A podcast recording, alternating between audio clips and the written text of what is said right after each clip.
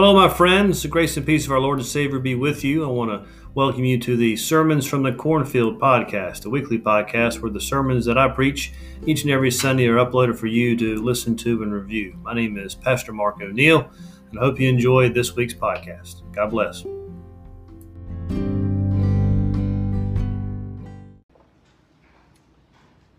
Our gospel lesson and sermon text for this morning comes from the Gospel of Mark.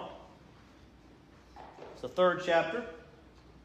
We'll take a look at verses 20 through 35. So, again, this is the Gospel of Mark, chapter 3, verses 20 through 35. It says this And the crowd came together again, so that they, they here is Jesus and the 12 disciples, so that they cannot even eat. When his, Jesus, when his family heard it, they went out to restrain him. For people were saying, He has gone out of his mind. And the scribes who came down from Jerusalem said, He has Beelzebul, and by the ruler of the demons he casts out demons. And he called them to him and spoke to them in parables. How can Satan cast out Satan? If a kingdom is divided against itself, that kingdom cannot stand. And if a house is divided against itself, that house will not be able to stand. And if Satan has risen up against himself and is divided, he cannot stand, but his end has come. But no one can enter a strong man's house and plunder his property without first tying up the strong man. Then indeed the house can be plundered. Truly I tell you, people will be forgiven for their sins and whatever blasphemies they utter, but whoever blasphemes against the Holy Spirit can never have forgiveness, but is guilty of an eternal sin. For they had said of Jesus, He has an unclean spirit. Then his mother and his brothers came, and standing outside, they sent to him and called him. A crowd was sitting around him, and they said to him, Your mother and your brothers and sisters are outside asking for you. And he replied, who are my mother and my brothers? And looking at those who sat around him, he said, Here are my mother and my brothers. Whoever does the will of God is my brother and sister and mother. My friends, this is the word of God for you and I, the children of God. God.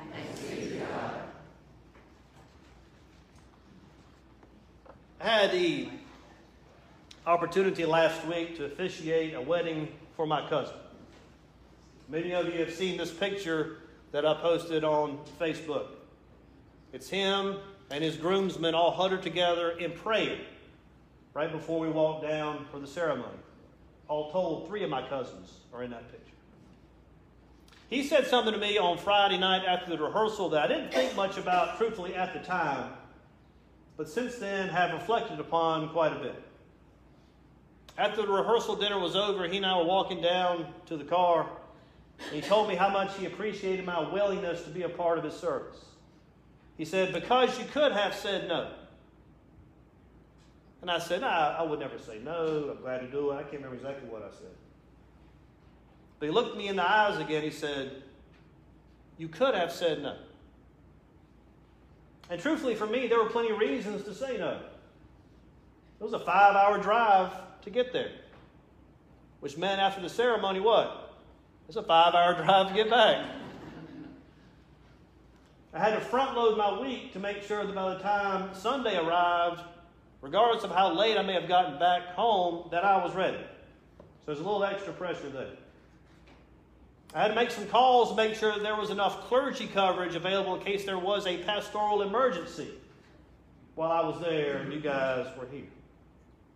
The wedding was on the day of my anniversary.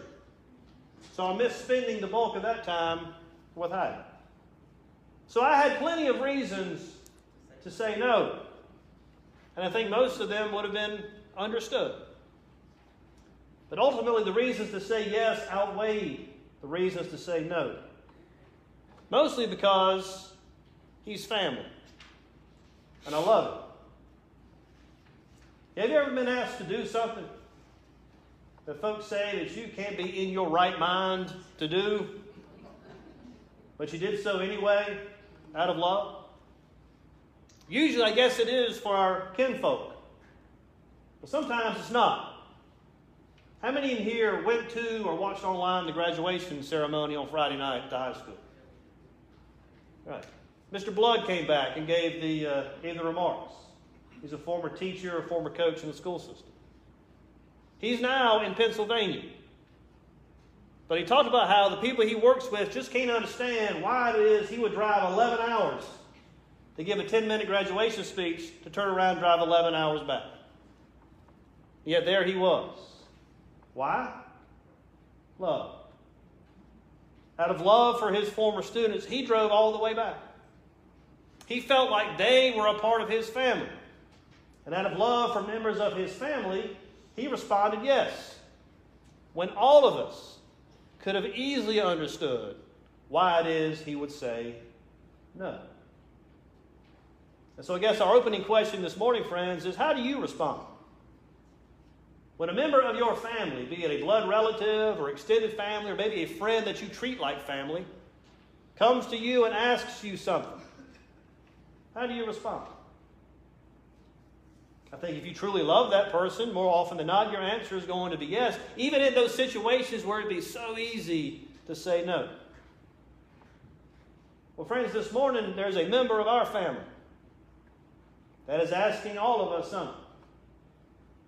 Maybe not so much a question as it is an invitation. And we can say no, we can say yes. And I think how you answer this invitation says a whole lot about how much you love and trust this member of our family. It's Jesus. And he stands before us this morning as he does each and every morning of our lives. And with the same words as recorded throughout the Gospels, offers this invitation to us Follow me. Follow me. How do you answer that invitation? An invitation made to you by a member of our family.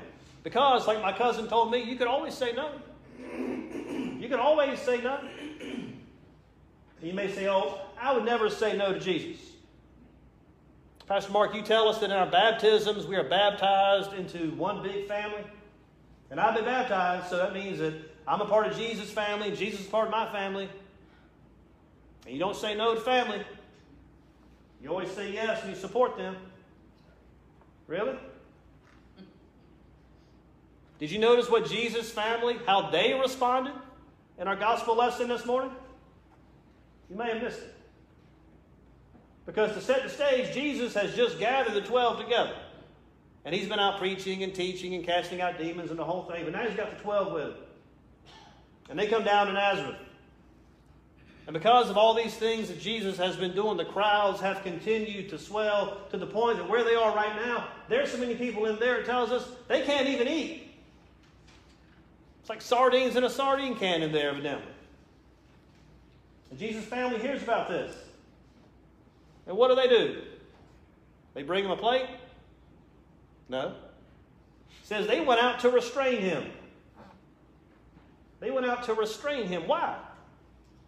Why are they going out to restrain Jesus? Well, the next few verses tell us that some folks in town are saying that Jesus has gone completely out of his mind. Others say that Jesus has the devil in him. That's why he's able to cast them out. Which leads me to believe that maybe Jesus' family was embarrassed of him.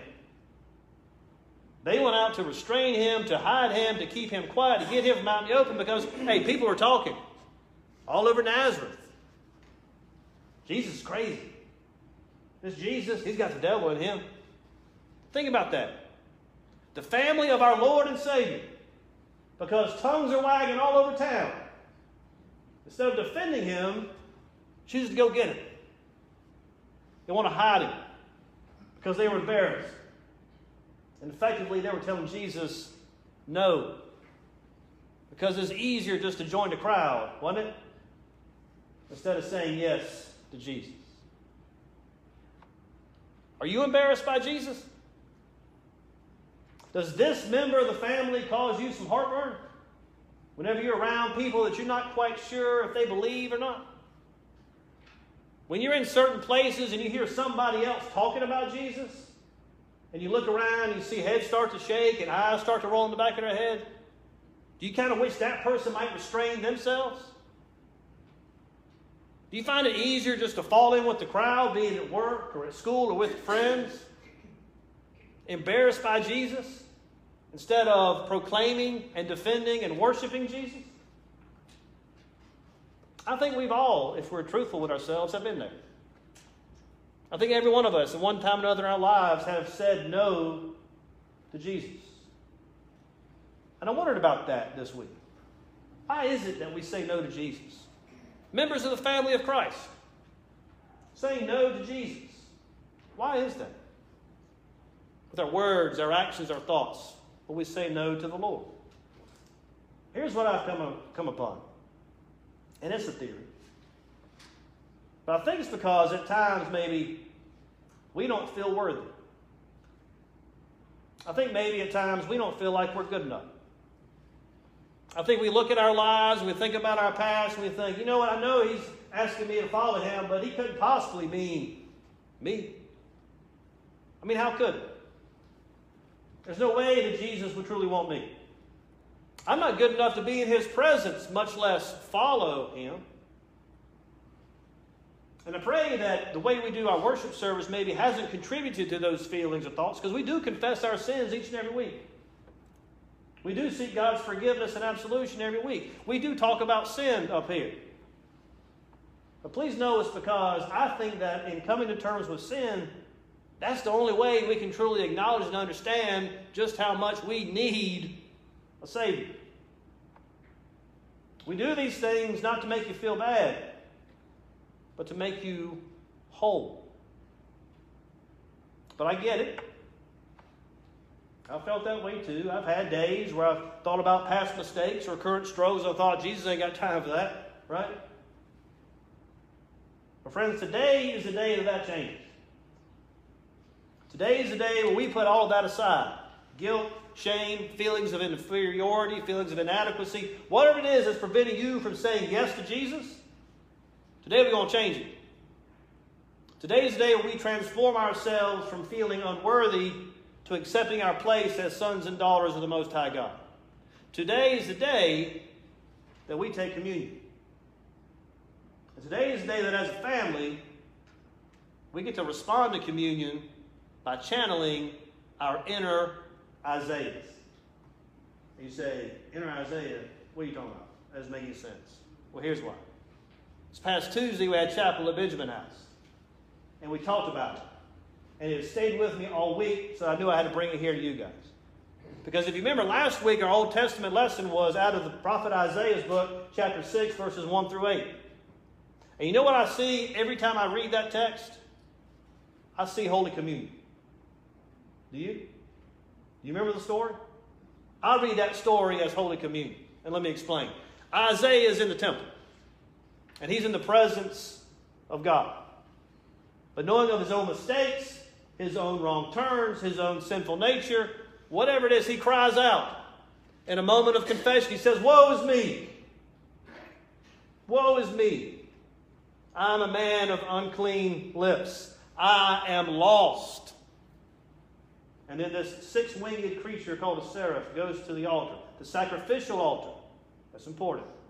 But he goes to the sacrificial altar and takes what is necessary for the sacrifice hot burning coal.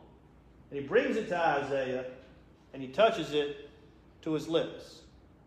It is at that point that Isaiah is forgiven.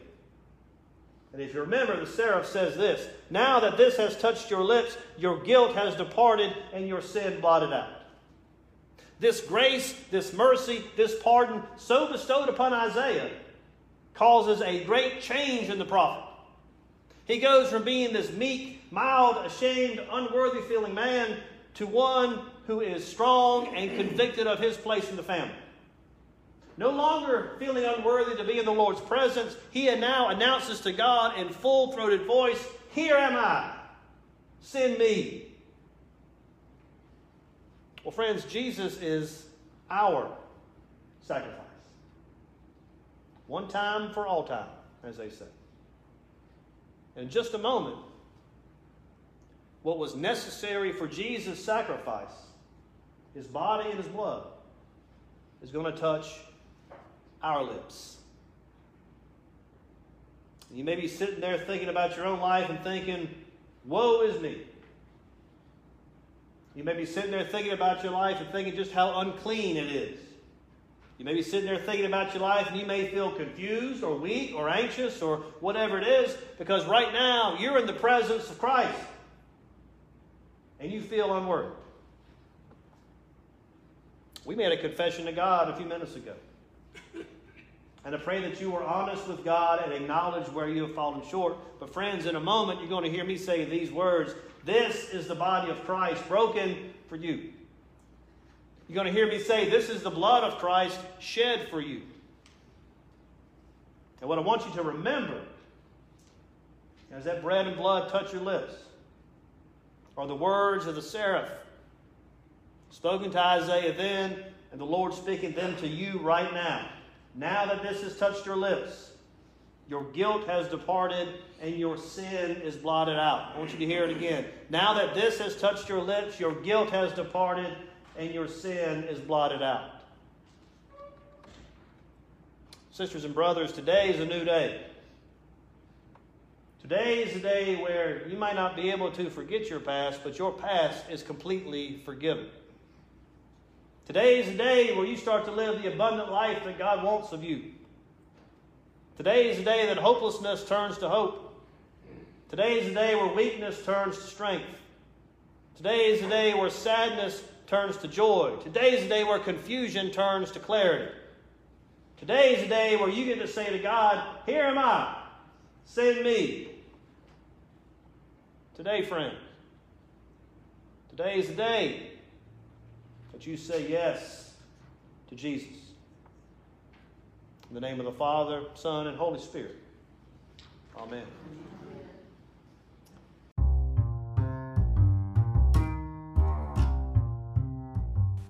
I hope you enjoyed this week's podcast. Until next time, the Lord bless you and keep you. The Lord make his face shine on you and be gracious to you. The Lord turn his face towards you and give you peace. God bless.